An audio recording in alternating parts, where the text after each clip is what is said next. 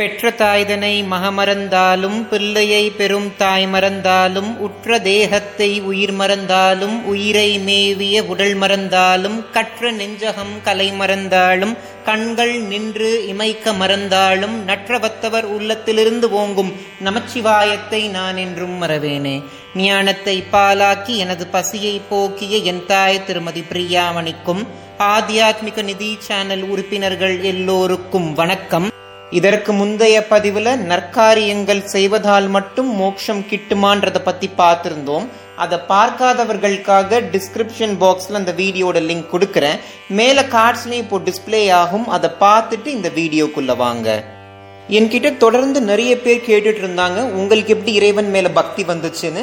இறைவன் மேலே உண்டான பக்தி அப்படின்றது ஜென்மாந்திர தொடர்புடைய வெளிப்பாடாக தான் நான் பார்க்குறேன். இருந்தாலும் என் வாழ்க்கையில நான் உணர்ந்த சில விஷயங்களை உங்களோட பகிர்ந்துக்கிறேன். என் தாய் தகப்பன் எனக்கு சிரீஷ் அப்படின்ற பெயர் வைத்தாங்க. என் உற்றார் உறவினர்கள் பாசத்தின் அடிப்படையில எனக்கு சில பேர் வைத்தாங்க. அது எப்படிப்பட்ட பேரா வேணாலும் இருக்கட்டுமே. அந்த பெயரெல்லாம் இது வரைக்கும்ங்க? நம்ம இறப்பு வரைக்கும் தான். நம்ம இறந்துட்டோம் அப்படின்னா எப்படிப்பட்ட பெயரா இருந்தாலும் அத்துணை பெயரும் நீக்கப்பட்டு அழிக்கப்பட்டு சவம் அப்படின்ற பெயர் நமக்கு சூட்டப்படுது. யாரால நம்ம தங்கமே வைரமே கண்ணே கண்மணியேன்னு அழைக்கப்பட்டோமோ அதே நபர்னால தான் நம்ம சவம்னு அழைக்கப்படுவோம். அழியக்கூடிய உடம்புடைய மகத்துவம் இதுதான் அப்படின்னு உணர்ந்தேன். அதிலிருந்து என்னுடைய ஆத்மாவை நான் மேன்மைப்படுத்திக்கணும்னு நினைச்சேன். இன்னைக்கு நம்ம மேல பாசம் காட்டுறதற்கு நிறைய பேர் இருக்கலாம். நம்ம தாய் நம்மளுடைய தகப்பன் நம்மளுடைய கணவன் நம்மளுடைய மனைவி உற்றார் உறவினர்கள்னு நிறைய பேர் இருக்கலாம். ஆனா இந்த பாசம் அப்படின்றது எது வரைக்கும் போகுது அப்படின்றது ஒரு கேள்விக்குறி. அதாவது நம்ம இறந்ததற்கு பிறகு ஈமக்கிரியை முடிச்சுட்டு தலை குளிச்சுட்டு தான் வீட்டுக்கு வராங்க. அப்போ சில நேரங்கள்ல மனித உடம்பு மிக பெருசா கொண்டாடப்படுது. அதே மனித உடம்ப சில நேரங்கள்ல தீட்டாவும் கருதுறாங்க. அப்போ இந்த உடம்புக்கான மகத்துவம் அப்படின்றது சில நேரங்கள்ல ரொம்ப கம்மியாகவே கொடுக்கப்படுது.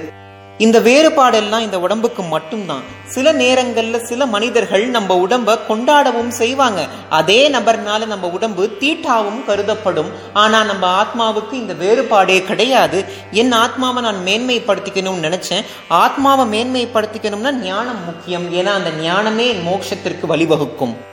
ஒவ்வொரு மனிதனுக்கும் ஒவ்வொரு குறிக்கோள் இருக்கும் இல்லையா? சில பேருக்கு மருத்துவராகணும் அப்படின்ற குறிக்கோள் இருக்கும். சில பேருக்கு தொழிலதிபர் ஆகணும் அப்படின்ற ஆசை இருக்கும். ஆனா இப்படிப்பட்ட குறிக்கோள்களும் ஆசைகளும் ஒரு மனிதனுக்கு மன தூய்மையை தராது. அதனால இறைவனை அடையிறதே என் வாழ்க்கையுடைய குறிக்கோளா இருக்கணும் அப்படின்ற முடிவை நான் எடுத்தேன்.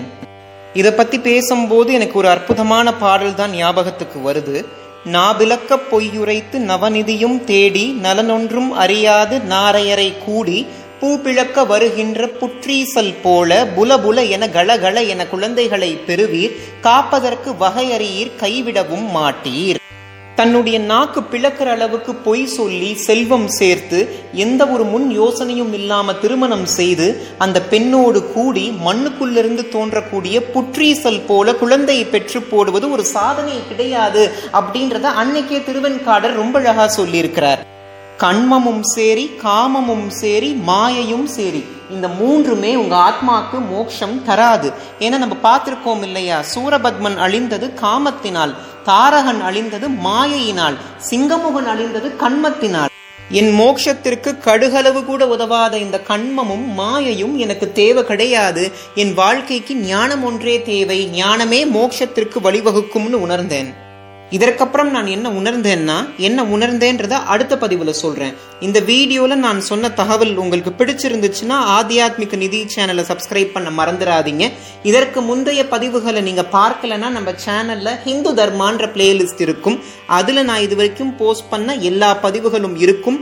நீங்கள் பார்க்காத பதிவை பார்த்து உங்களுடைய கருத்துக்களை கமெண்ட் செக்ஷனில் எனக்கு தெரியப்படுத்துங்க.